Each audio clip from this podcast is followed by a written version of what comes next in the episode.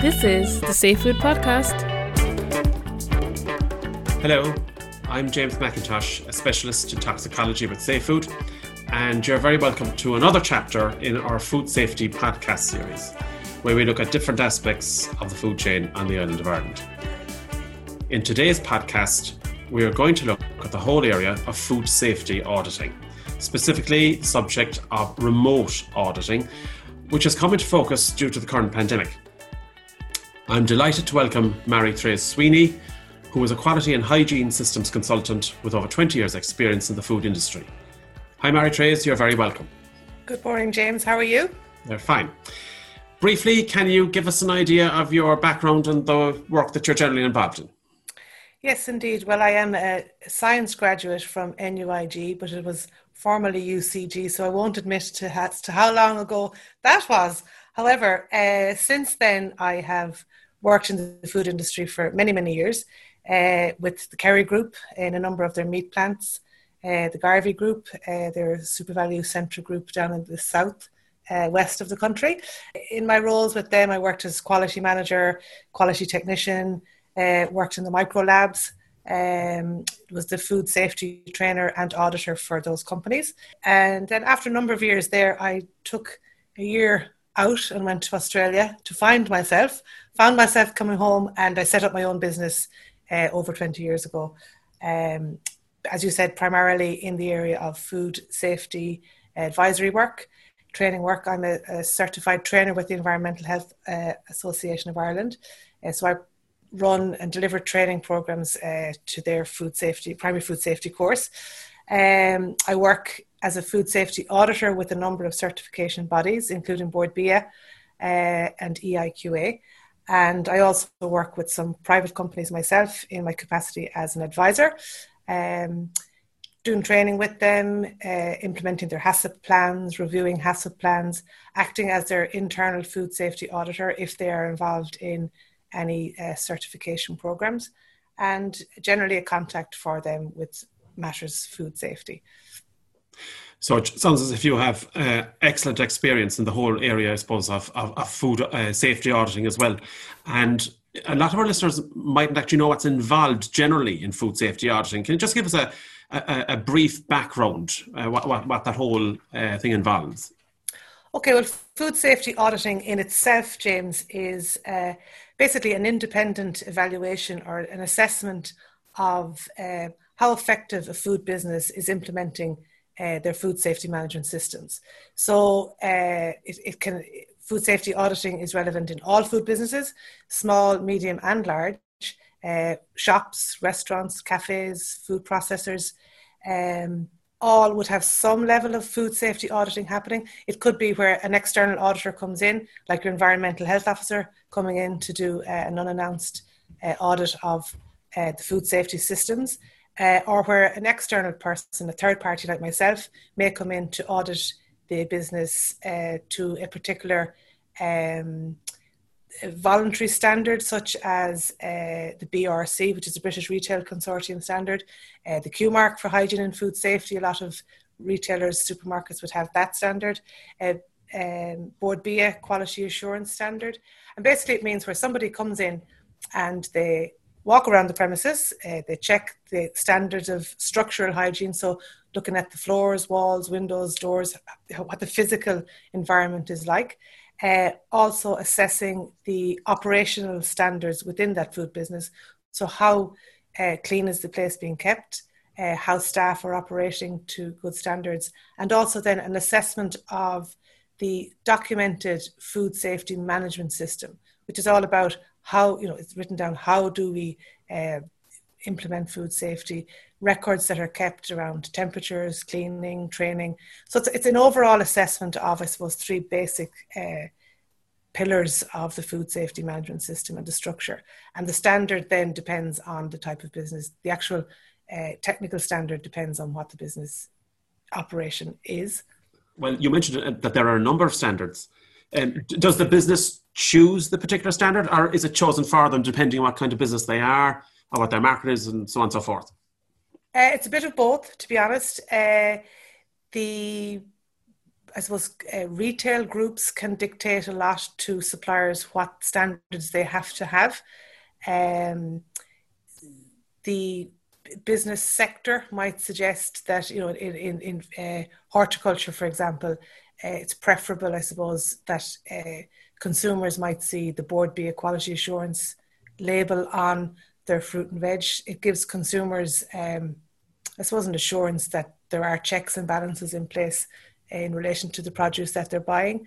Uh, if you're a manufacturer, you may dictate to your suppliers uh, what standards they have to adhere to. So BRC is a fairly common one in the manufacturing uh, sector. So it's a combination, and then some people just like to have a standard like the Q mark for hygiene and food safety, which is an EIQA brand. Um, retailers tend to go for that one. It, it, it, I suppose, it gives some sense of confidence to the consumers coming in the door that the premises has been independently assessed. And these standards, these, I suppose, uh, voluntary standards are over and above the legal compliance standards that have to be there. I mean, with your environmental health officers, uh, Department of Agriculture, they they have to be there. But these other voluntary ones, um, it's a combination of business either wanting to have it themselves or it being dictated to them by their customer. And I suppose the concept of remote auditing um, is um, not familiar to me, and maybe a lot of our, our listeners as well. Uh, what exactly is different then about remote auditing? Essentially, it uh, is where the auditor does not physically go on site to assess uh, the standards in the business, that it's done uh, from elsewhere. So, Marie-Therese, can you just describe some of the technologies that you actually use for remote auditing? Maybe give us uh, a description kind of of the processes involved and the actual, uh, uh, I suppose, platforms and programs that you use? Yes, James. Well, um, the process starts, I suppose, with an initial phone call uh, or Zoom call to the company. Uh, so I would contact them uh, by either of those methods. Uh, we would have a conversation and I would explain to them uh, what documents and records I'd like them to send on to me before I carry out the next phase of the audit. So, for example, I might ask them to send me on a copy of their food safety policy, signed and dated by the most senior manager. Uh, I might ask them to send me on copies of uh, pest control records, uh, water test results, depending on the standard I'm auditing to and to the type of business that they are. So when I've had the conversation and I've outlined to them exactly what it is I need, um, I will then either send them an email uh, listing out everything that we've talked about, and then they send that on to me or they upload that uh, using um, Dropbox is one uh, method that one uh, company that I'm working with are using. So they invite uh, me and the um, company uh, to enter Dropbox, in which the, the, the, company then upload the information to Dropbox, and then I can audit it through Dropbox. Um, Zoom is a way that we can also use it where a company can actually share documents live with me uh, during a Zoom call. Then the smaller uh, businesses, uh, more remote, and when, when I talk about remote here, I mean geographically remote as opposed to remote, audit remote, uh, tend to possibly use WhatsApp because uh, they might have, just have a mobile phone. They may not have uh, the luxury of, of, of bigger devices. Um, and before, of course, any of that can happen, what I have to just do is check with the particular business um, do these things work? Uh, there's no point in me trying to get somebody to, to upload documents via WhatsApp uh, if they have a black spot um, in terms of connectivity. So I suppose that that's the, the first process, and they're the types of platforms that we tend to use. So once the business has uploaded that information via those platforms or whatever platform is agreed, then I uh, sit down and review it uh, at home uh, through through that method. So it sounds like you're using uh, platforms and programs that are ubiquitous now and, and commonly available Dropbox, WhatsApp, uh, there's nothing untoward there, you know, that, that in terms of uh, programs that a company may have to buy in. Etc., uh, etc. Et so they can actually use technologies that are already available in the, I suppose, in the public space. Is that right? Yes, and I mean, if if if they're like me, Zoom, I never heard of Zoom until neither did any of us. 13th to 14th of March, so yeah. it's very common now. And there's one other, I mean, some companies, and there is an audit body that I work with, uh, Bord Bia, they have actually developed their own. Um, I suppose, platform for, for producers to upload the information, and it's accessible through a mobile phone device. Is it seen as, a, I suppose, an acceptable alternative to, if you like, conventional auditing, where you, where you, where you have to be on site? I suppose going back to your introduction, James, uh, the COVID nineteen pandemic uh, mm. pushed this. Uh, it I suppose basically there was a need seen for uh, consumers to still have confidence in what's happening uh, at primary producer level um, because they would be reliant very much on other people going in to check and award standards uh, to demonstrate compliance uh, and I suppose inbuilt assurance. Um, but obviously with COVID we couldn't go physically to these locations to assess the level of compliance. Uh, but the marketplace still wanted that. So uh, something had to had to um, be developed in order to bridge that gap, and remote auditing is that bridge currently. Uh, so to be honest with you, with the certification bodies that I work with, um, we're doing slightly different, there's slightly different ways of, of, of approaching this. But I suppose the first piece is all is has to be making contact with the company um, because you can't remotely turn up if they, you know, so there has mm. to be some uh, kind of contact made. Um, and I suppose it's very reliant on technology. Yes. Uh, and that is an evolving situation, I suppose. So, just to clarify, uh, Marie-Therese, um, it, remote auditing is is a is a con- the development of remote auditing is a consequence of the current pandemic, or was it there before? And is it just that the current pandemic has has really accelerated its evolution, if you like? The concept was there. I know personally, I have never actually carried out remote audits right. until this this until the pandemic. Um, it, with some organisations, it would have been something in the background and I think what this has done has moved it on uh, faster than, than, than otherwise may have happened. Uh, and certainly with some of the audit bodies that I work with, there's been quite a lot of the audit would involve sitting down in a producer's home, perhaps if they don't have an office, looking at a lot of paperwork, documents, and records that uh, is time consuming uh, it takes up a lot of their time uh, when their head is probably wanting to be out doing something else. Uh, and there was with a particular organisation, we had been looking at possibly doing that piece remotely, um, regardless of pandemic. And the pandemic had has now uh, fast forwarded that piece uh, to, to, a very good effect, I have to say, um, so far. So I suppose it's like anything. There are advantages and disadvantages to remote auditing compared to conventional auditing, you, you might say? Very, very much so. Very much so. Um, I suppose the, ad- the advantages are f- certainly from an auditor and an auditee point of view is that you're not spending as much time on a location exactly. looking at paperwork and I, suppose I would emphasize that piece um, because that can be depending on the organization I suppose a small business that they find that difficult a bigger organization who have the management team in place who have the luxury of a quality manager or a technical manager to um, facilitate the audit.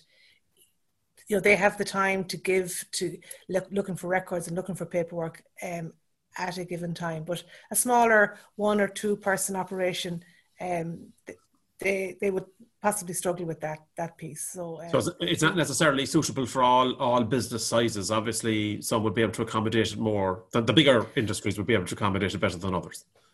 I, I think so. Now, there's also that, I suppose the biggest piece of this is um, access to technology.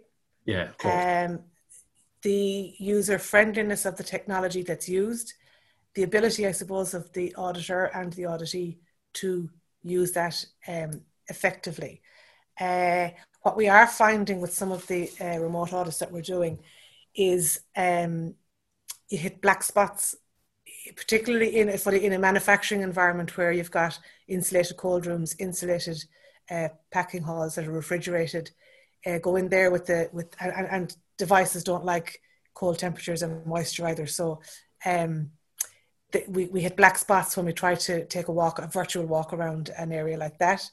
Um, so that's and disadvantage. I, I, would say maybe the auditees might disagree, but it's um, so the technology is an advantage and a disadvantage, I suppose, in, in, in some situations.